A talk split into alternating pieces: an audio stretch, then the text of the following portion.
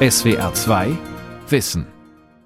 In der Weimarer Republik wird für Frauen vieles möglich. Endlich dürfen sie wählen. Viele ergreifen einen Beruf. Sogar in einer Männerbastion wie der Polizei. Davon erzählt zum Beispiel die A R D-Erfolgsserie Babylon Berlin, wo Charlotte Ritter sich um einen Platz in der Mordkommission bewirbt. Ihr Antrag wurde angenommen. Sie haben die Stelle. Das ist gar nicht realistisch. Frauen hatten einen spezifischen Auftrag in der Polizei, der sich seit dem Kaiserreich entwickelt hatte. Sie waren zuständig für Kinder und für Frauen. Diese rein weiblichen Abteilungen der Kriminalpolizei entstehen in den neunzehnhundertzwanzigern in deutschen Großstädten. Berlin, Köln, Hamburg, Dresden. Sie sind klein, aber sie behaupten sich. Es wird allerdings noch Jahrzehnte dauern, bis Frauen ihre Nische verlassen und gleichberechtigte Kolleginnen werden. Frauen in der Kriminalpolizei. Der lange Weg zur Ermittlerin. Von Silke Merten. Anfang des zwanzigsten Jahrhunderts hat die Polizei mit der von heute fast nichts gemein. Die Kriminalistik ist gerade erst im Entstehen, die Schutzpolizei stark militärisch ausgerichtet. In dieser Männerbastion tritt Henriette Arendt neunzehnhundertdrei als erste Frau ihren Dienst an. Als Polizeiassistentin betreut sie in Stuttgart vor allem Frauen, die sich prostituieren oder der Prostitution verdächtigt werden. Denn die Sittenpolizei geht grob und verächtlich mit ihnen um. Die Frauenbewegung prangert das immer wieder an. Sie fordert weibliche Betreuer innerhalb der Polizei und hat schließlich Erfolg. Henriette Arendt kümmert sich wie eine Sozialarbeiterin um ihre Schützlinge, obwohl sie aneckt, weil sie mehr Einsatz gegen Armut fordert und schließlich kündigt, macht ihr Beispiel Schule. Die Historikerin Bettina Blum hat zu Frauen in der deutschen Polizei geforscht. Sie beschreibt, wie sich in der Politik langsam die Auffassung durchsetzt, dass Frauen in der Polizei durchaus einen Platz haben können. Deshalb sind Frauen eben zunächst als sogenannte Assistentin oder Polizeifürsorgerin eingestellt worden und später hat sich dann daraus eine wirkliche weibliche Polizei entwickelt. In Preußen und in Hamburg ist sie der Kriminalpolizei angegliedert worden als weibliche Kriminalpolizei, aber wirklich nur für Kinder, für junge Mädchen und vielleicht noch für junge Frauen. Alles andere gehörte zu der männlichen Kriminalpolizei. Die Geschichte von Frauen in der Polizei ist kaum erforscht. Bettina Blums Studie mit dem Titel »Polizistinnen im geteilten Deutschland« ist ein Grundlagenwerk. Darin beschreibt sie, wie sich Frauen im Sicherheitsapparat ihren Raum erobern. Das wird möglich, weil die Polizei Ende der neunzehnhundertzehner ihre Rolle in der jungen Demokratie noch sucht. Man will sich vom Militär abgrenzen und volksnah werden. Da sind die Polizeifürsorgerinnen, wie sie damals heißen, gern gesehen. Als sie aber in den neunzehnhundertzwanzigern erst in Köln, dann in Hamburg, Dresden und Berlin offiziell Kriminalbeamtinnen werden, pochen die Kollegen doch auf ihre männliche Autorität.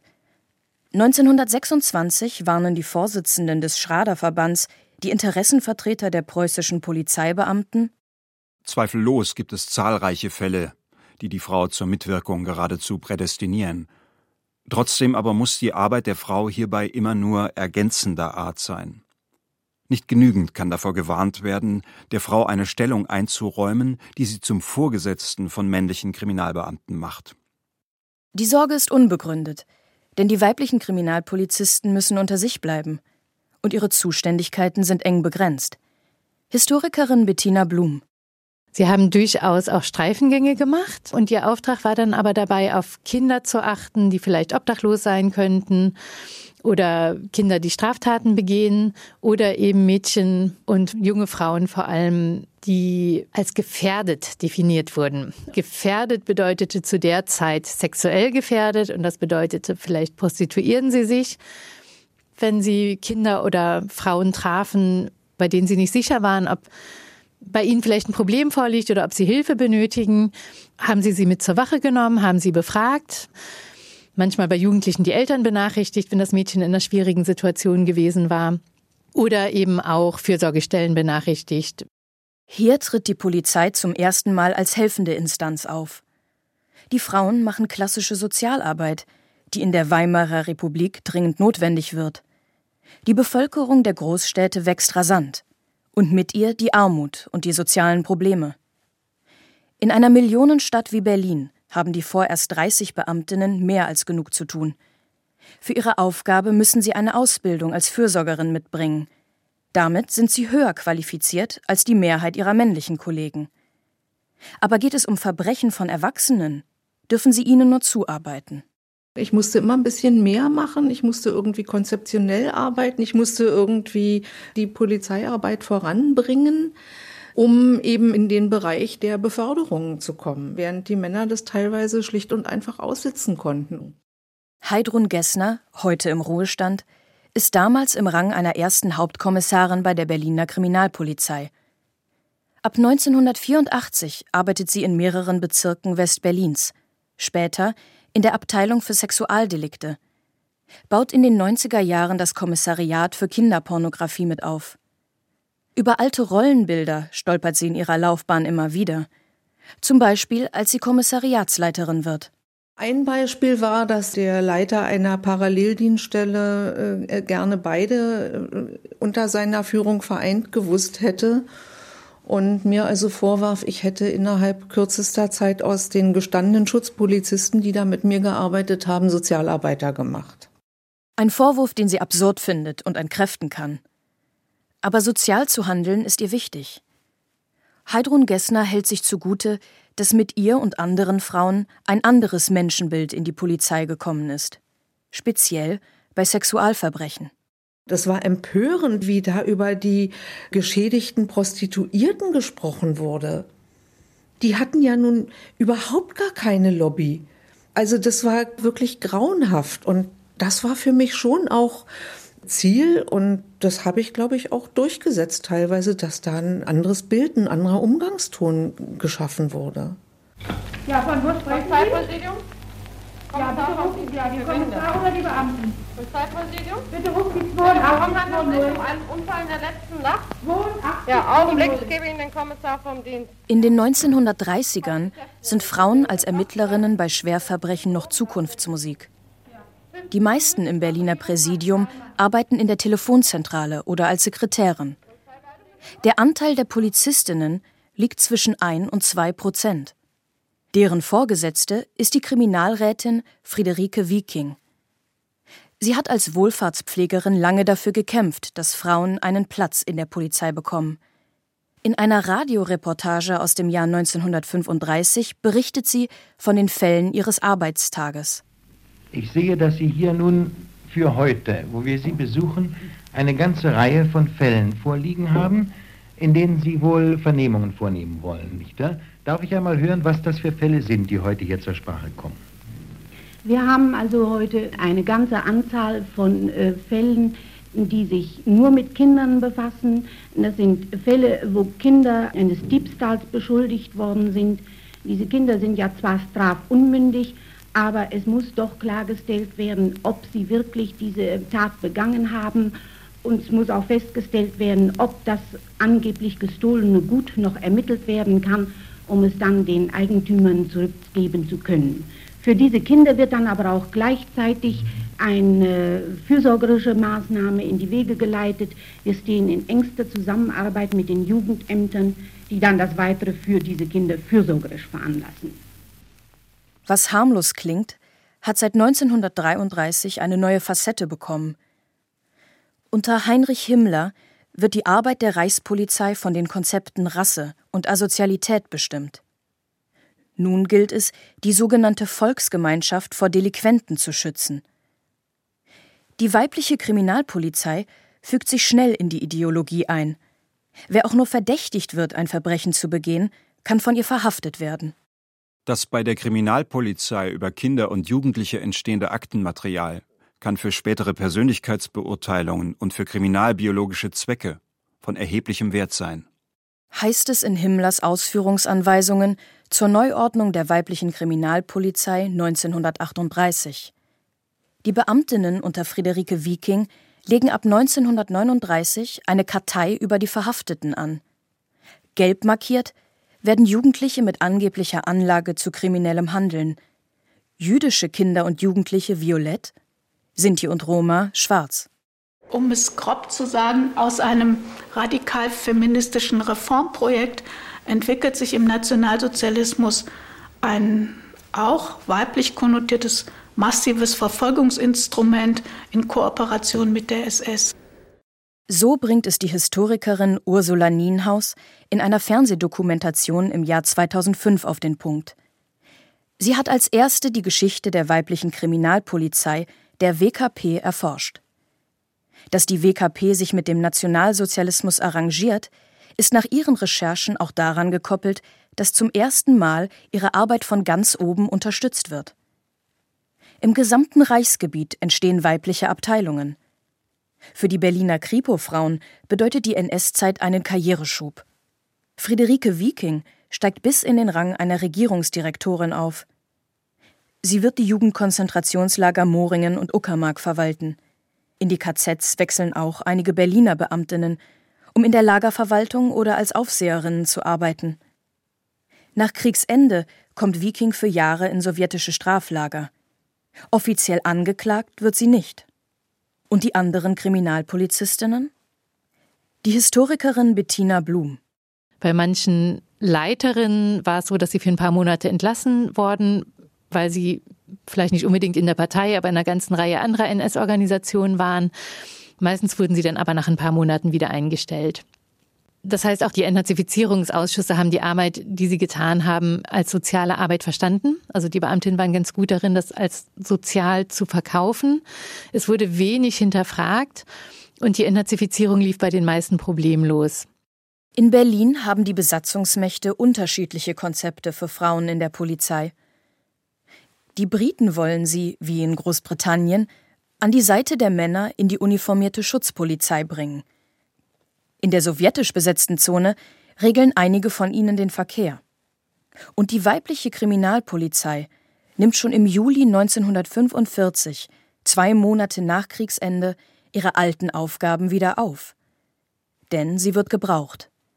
Es gibt zu wenige Männer und keine verbindlichen Regeln. Unzählige Menschen sind obdachlos. Ein Streifenbericht der Kripo-Frauen von neunzehnhundertsechsundvierzig liest sich wie eine Sozialreportage. Mit der S-Bahn zum Bahnhof Friedrichstraße. In der Halle sehr reger Verkehr.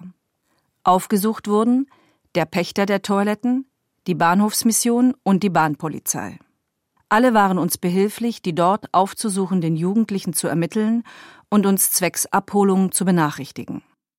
Die Beamtinnen haben so viel Arbeit, dass ihre Vorgesetzte Clara Schlesinger-Turi vorschlägt, ihre Zahl zu verdoppeln.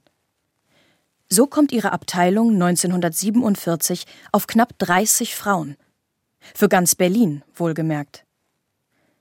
Als sich im Jahr darauf die Spannungen zwischen den Alliierten zuspitzen und die sowjetischen Truppen die Stadt abriegeln, teilt sich die Polizei in Ost und West.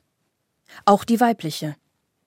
Wer für die westlichen Alliierten arbeiten will, zieht ins Präsidium im amerikanischen Sektor, wo die Innenpolitik die Polizei wegen steigender Kriminalität unter Jugendlichen unter Druck setzt. Nur können die W K P-Frauen wenig ausrichten. Bettina Blum. Man glaubte, dass Jungen über vierzehn am besten von Männern gehandelt werden könnten. Und von daher war das ein Bereich, der sich von der W K P abgetrennt hatte. So, und nun stand die W K P da mit dem Bereich der Kinderkriminalität oder eben auch Vernachlässigung von Kindern. Aber das zunehmende Problem der männlichen Jugenddelinquenz konnte sie nicht lösen. Und dann war eben die Frage, wie gehen wir jetzt damit um? Die weibliche Kriminalpolizei überlässt diesen Bereich den Kollegen. Dafür wächst sie und baut ihre Unabhängigkeit aus. Marianne Menzel, die Leiterin der weiblichen Kripo ab neunzehnhundertachtundfünfzig, erklärt deren erweiterte Aufgaben in einem S F B-Fernsehbeitrag aus dem Jahr neunzehnhundertneunundsechzig. So haben sich zwei Kommissariate mit Verbrechen und Vergehen am Kind zu befassen, soweit diese Straftat im Familienkreis begangen wurde. Dazu gehört die Misshandlung und Vernachlässigung von Kindern, einschließlich der tödlichen Fälle, die Kindesentführung, Kindesaussetzung, Mord oder Totschlag an Kindern, soweit die Kindesmutter die Tat im Zusammenhang mit einem Selbsttötungsversuch begangen hat, Tötung eines Kindes in oder gleich nach der Geburt. Hier wird deutlich, Die Beamtinnen übernehmen jetzt auch Fälle, die lange Männersache waren. Der Kern der weiblichen Polizeiarbeit, die Fürsorge, tritt in den Hintergrund. In der Kriminalinspektion M drei geht es um die Aufklärung von Verbrechen. Als Heidrun Gessner, ehemalige Kriminalhauptkommissarin, neunzehnhundertvierundachtzig in die Kripo einsteigt, stehen Frauen alle Kommissariate offen. Auf der Fachhochschule, wo sie für den höheren Dienst ausgebildet wird, merkt sie noch nichts von Vorurteilen. Auf die trifft sie erst in den Dienststellen. Zum Beispiel gleich bei der ersten Einsatzbesprechung mit ihrem Schichtleiter. Er bestellt sie zusammen mit einer Kollegin zu sich. Dass man sich eben mal so kennenlernt und ja, wie das so eben ist. Und er hat uns tatsächlich gefragt, wie unsere Familienplanung aussieht und wann wir denn eigentlich aussteigen wollen, weil wir dann eben schwanger sind.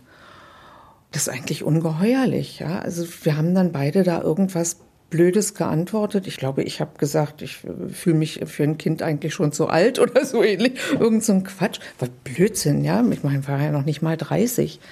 So fing das eigentlich an. Das war so der Einstieg. Ihre erste Bewährungsprobe kommt Jahre später, als sie stellvertretende Kommissariatsleiterin wird. Da ermittelt sie im Rotlichtmilieu der Kurfürstenstraße. Ihre Kollegen stellen sie bei einer geplanten Hausdurchsuchung auf die Probe. Wir hatten eine kurze Pause eingelegt, wollten uns dann auf dem Abschnitt treffen und dann kamen drei meiner Kollegen und hatten ganz offensichtlich zwischendurch mal ein Bier getrunken und kamen dann auch mit irgendwelchen Faschingshüten auf den Kopf. Und nun guckte man, wie geht die Frau damit um. Eigentlich hätte ich natürlich sofort eine Meldung machen müssen. Das wäre das Ende der Karriere für die gewesen. Das wollte ich dann auch nicht. Ich habe sie dann schlicht und einfach alle nach Hause geschickt. Und wir haben dann ein klärendes Gespräch halt dann nochmal anschließend geführt, wo ich dann allen gesagt habe, es wäre das erste und letzte Mal gewesen. Und das nächste Mal könnten sie dann auch das grüne, damals war es noch die grün-beigefarbene Uniform, sie könnten dann das grüne Ehrenkleid auch gerne wieder anziehen. Mit mangelndem Respekt hat sie dann kein Problem mehr. Eigentlich läuft es gut, bis zu dem Punkt, an dem sich die Erwartung ihres früheren Vorgesetzten erfüllt. Sie wird schwanger und prompt zur Abteilung Fahrraddiebstahl versetzt. Eine deutliche Degradierung.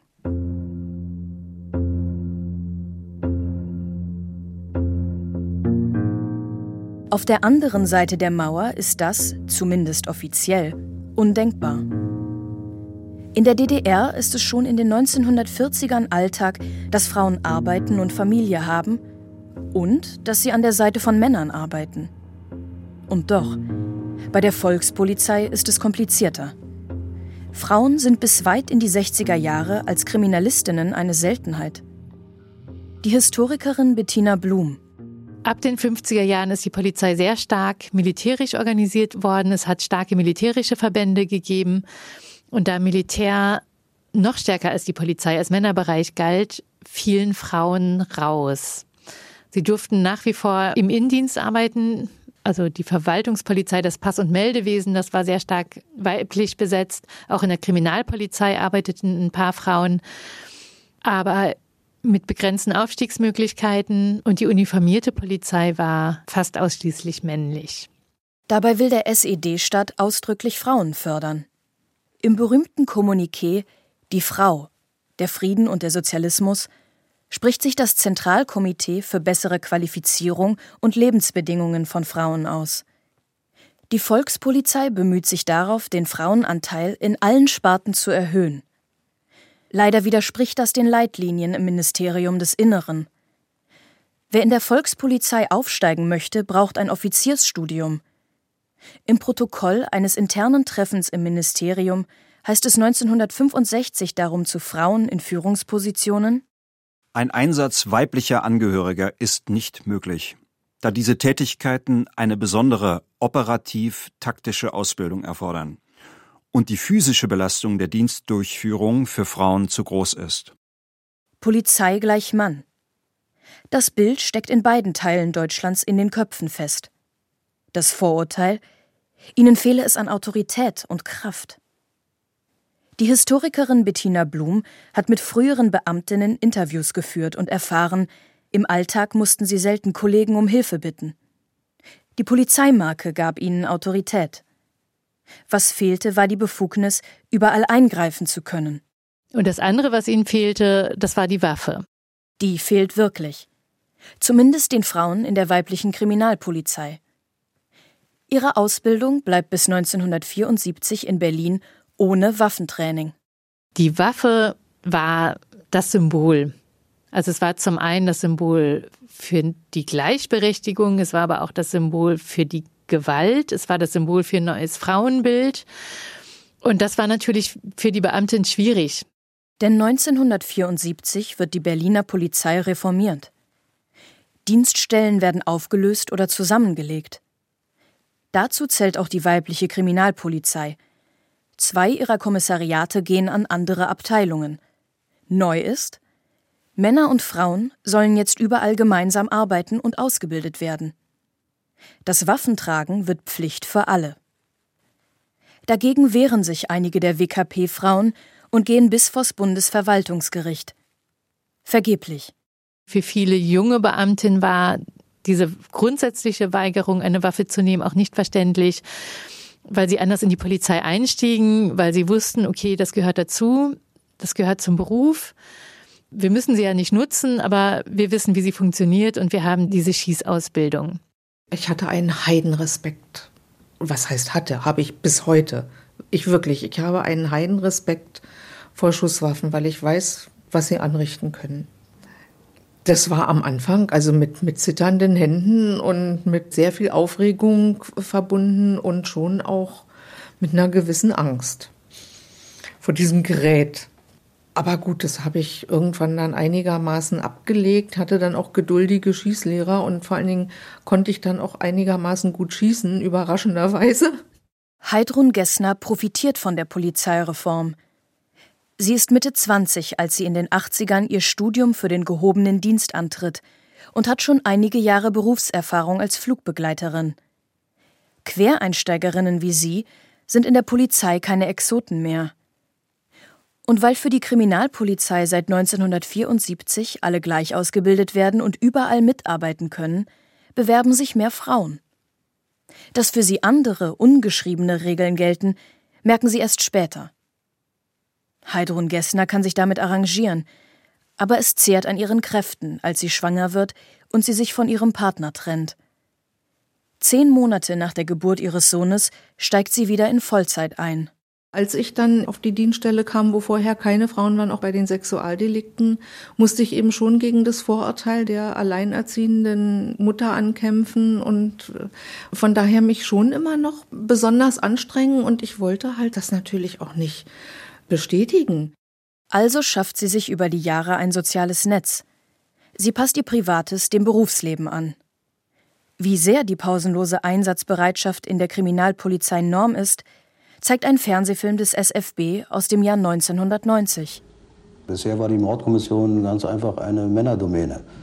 Und äh, wie ich Ihnen ja hier mal vorgestellt habe, äh, fordern wir ja hier auch einiges in der Mordkommission.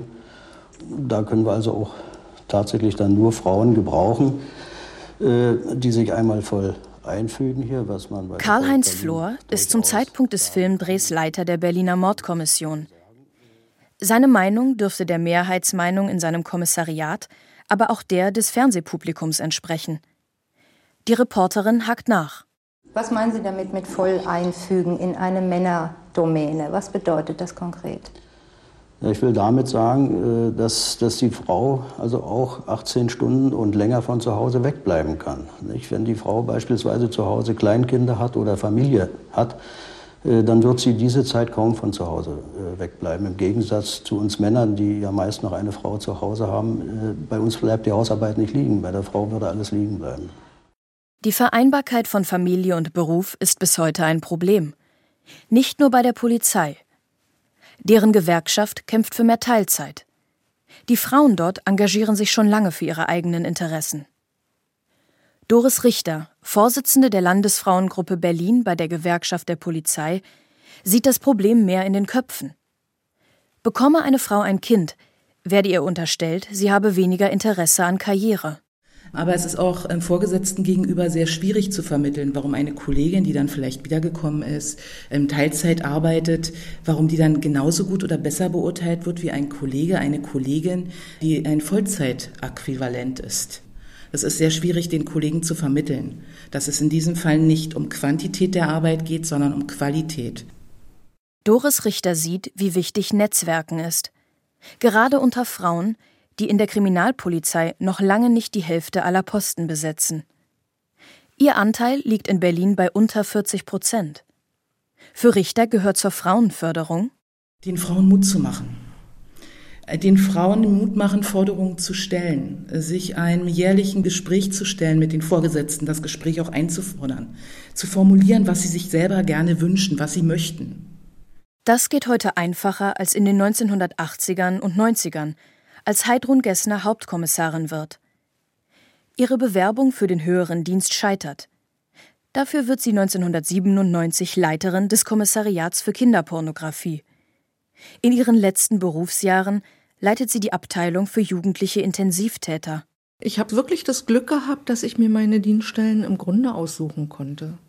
Also dass ich wirklich nach Neigung in die Sachgebiete gehen konnte, in die ich eben auch tatsächlich wollte, beziehungsweise das eben auch ich mal abgelehnt habe, irgendwo hinzugehen, wo ich gesagt habe, nee, das ist überhaupt gar nicht meine Welt, das wird nichts. Rückblickend würde sie wieder zur Kripo gehen. Und auch jungen Frauen dazu raten. Deren Zahl steigt mittlerweile bei den Bewerbungen für den höheren Dienst. Von echter Parität ist die Polizei aber noch weit entfernt, nicht nur in der Hauptstadt.